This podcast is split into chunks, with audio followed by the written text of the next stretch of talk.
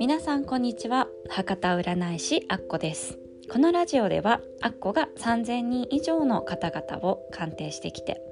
特に恋愛結婚について気づいたり思ったりしたことをお話ししていきたいと思います。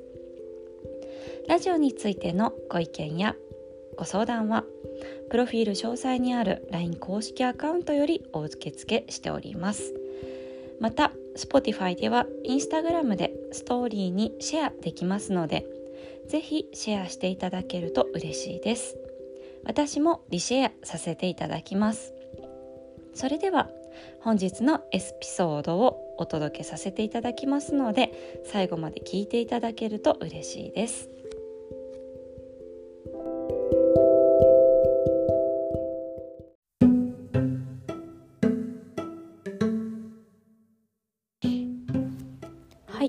今日はですねまたちょっと再び戻ってですねマッチングアプリのことについてお話ししていきたいと思います、えー、以前までですねあのマッチングアプリについていろいろ遊び目的の人が多いよっていうことでまあ今回あのマッチングアプリでいろいろ失敗したりあの悲しい思いをした、えー、女性向けに今日はお話をしたいと思います。まずですね、えー、出会ったあのと出会い場所？これ結構大事なんですよね。なのでそのことについてまずお伝えした後にあのー、婚活アプリについてのやっぱ女性と男性のこう感覚の違いみたいなのもお話したいと思います。でまず例えるとあなたはですねコンビニ行く時におめかししていきますか？で多分ですねあのコンビニやったらあの部屋着で行ってもいいとかですねそういう気持ちになると思いますしコンビニに行くためだけにですねお化粧してあと髪を巻いていく人っていうのは少ないと思います。であのそれはなぜかというとやっぱりコンビニだしなって思うのはあのコンビニというあの存在の敷居っていうのが低いためやっぱり気軽そして手軽なのがあると思います。で逆に考えるとですね例えばブランドのお店ですねルイ・ヴィトンとかシャネルとかそこに部屋着であなたは行けますかっていうところですね。多分きあの無理ですよね。うん。あと結婚式場とかもですね。そうですね。あのやっぱそういうブランドショップとかに行く時はちゃんとした身なりじゃないといけないって前よりを気にしてですね。あのお店に入れないと思います。それは敷居の高さを肌で感じているからなんですね。でこれと同じ心境になるのがやっぱりマッチングアプリの出会い。であり男性の認識です。またですねちょっと悲しい現実ではありますがアプリをやっている女性は男性に価値の低い女性という印象を与えてしまいます。女性の価値が低いと言っているのではなく敷居が低いところで出会った女性は安く見えてしまうものなんですね。なんで、うん、ちょっとコンビニで働いているっていうのを言うとちょっと失礼に当たるかもしれませんけれども、まあ、ちょっとこうここではちょっとあのそういう表現で使わせていただきますが例えばあのコンビニで働いている人とブランドショップで働いている人を考えてみていただくとやっぱりどっちかどちらがハイスペックに見えるかっていうとやっぱり言うまでもないと思います。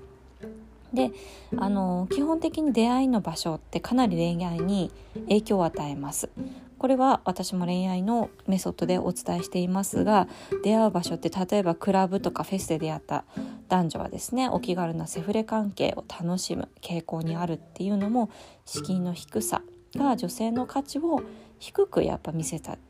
てですねそうさせています。で恋愛市場における敷居の高さ低いはあのー、順番に言っていくとですねまず低い順番から言いますね。低いのがまず最初がクラブとかフェスです。でその次がマッチングアプリです。でその次が相席屋とかですね、えー、そういう感じですね。でその次がマチコン。でその次が合コン。でその次は結婚相談所。でその次が男女の紹介。そして最後に身内のお見合いです。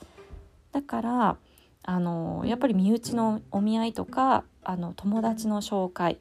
っていうのはやっぱり身内がつながっているお見合いとかですねやっぱり出会った女性に、まあ、適当な態度取ったりとかセフレ扱いとかって絶対できないですよね。なぜかというとそんなことしたらやっぱ親戚中のうな裏噂になりますからね。だからもうそんなことすると責められたり怒られたりするっていう自分の身が危なくなるからです。で、えー、次にあの心していただきたいのが女性のマッチングアプリの認識っていうのは真面目であるということです。でただですね女性のマッチングアプリに対する認識って結構違うんですね。で女性は気に入った男性に対してこの人は誠実に違いないって信じてしまう。で信じてしまうというより信じたいっていう感じですね。だって自分の選んだ人でですから。なので自分が選んだ人がだらしないわけないってどこか夢見てるっていう感じですね。まあ、これをまあよく言う、ね、お姫様に憧れる女性のあの傾向ですよね。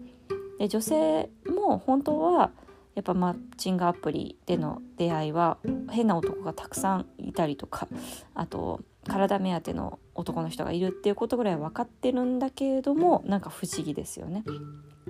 自分が好意を持った人のことって人間の心理的にプラスにプラスに見出せてしまうものなんです。やっぱ彼は優しいし面白いしとかハイスペックだから遊びの人なわけがないとかですねハイスペックだから遊び人じゃないっていう定義って全くないと思うんですよ。でしかもやっぱりあの、うん、女性はやっぱ基本的にあの恋愛に対して真面目に据えているっていうところがあります。なので、うん、アプリで体の関係を求めている男性を探している女性ってあんまりいないと思います。うん、しかも少数でほとんどの女性がやっぱ真剣交際できる男性を望んでいます。で自分がそうだから相手もそうだろうって真剣に思って接してるんですね。でも男性は基本的に出会った当初はもう性欲に基づいて行動することがほとんどで初めから恋愛感情は育っていません。なのでマッチングアプリで女性と簡単に出会えて簡単に交流ができて簡単にゲットできる環境は、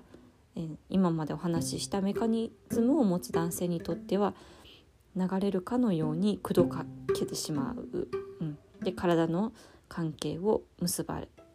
せてしまう、まあ、餌を与えるかのようですね。で男性が興ざめしやすい環境なのがやっぱ婚活アプリの実態です。でこういうことをよく知らないでやっぱり女性は真面目に恋愛しすぎるのでセフレ扱いをさせされたりですねフェードアウトされたり、えー、振り燃えてもらえずに終わったりしてしまいます。はいちょっと厳しい現実ですけれどもこれを聞いてですねあのマッチングアプリに対してのあのまあ、もちろんいい出会いもあるとは思いますけれどもこちらを踏まえた上で使うっていう部分には私はいいと思います。はい、なので、えー、ぜひですねあのこういったことが現実があるよっていうことを知っていただければと思います。はいそれでは、えー、今日はマッチングアプリについてお話ししました。また次回もちょっとテーマ決めて何かお話ししたいと思いますのでよろしくお願いします。ではそれでは今日も良い一日をお過ごしください。あっこでした。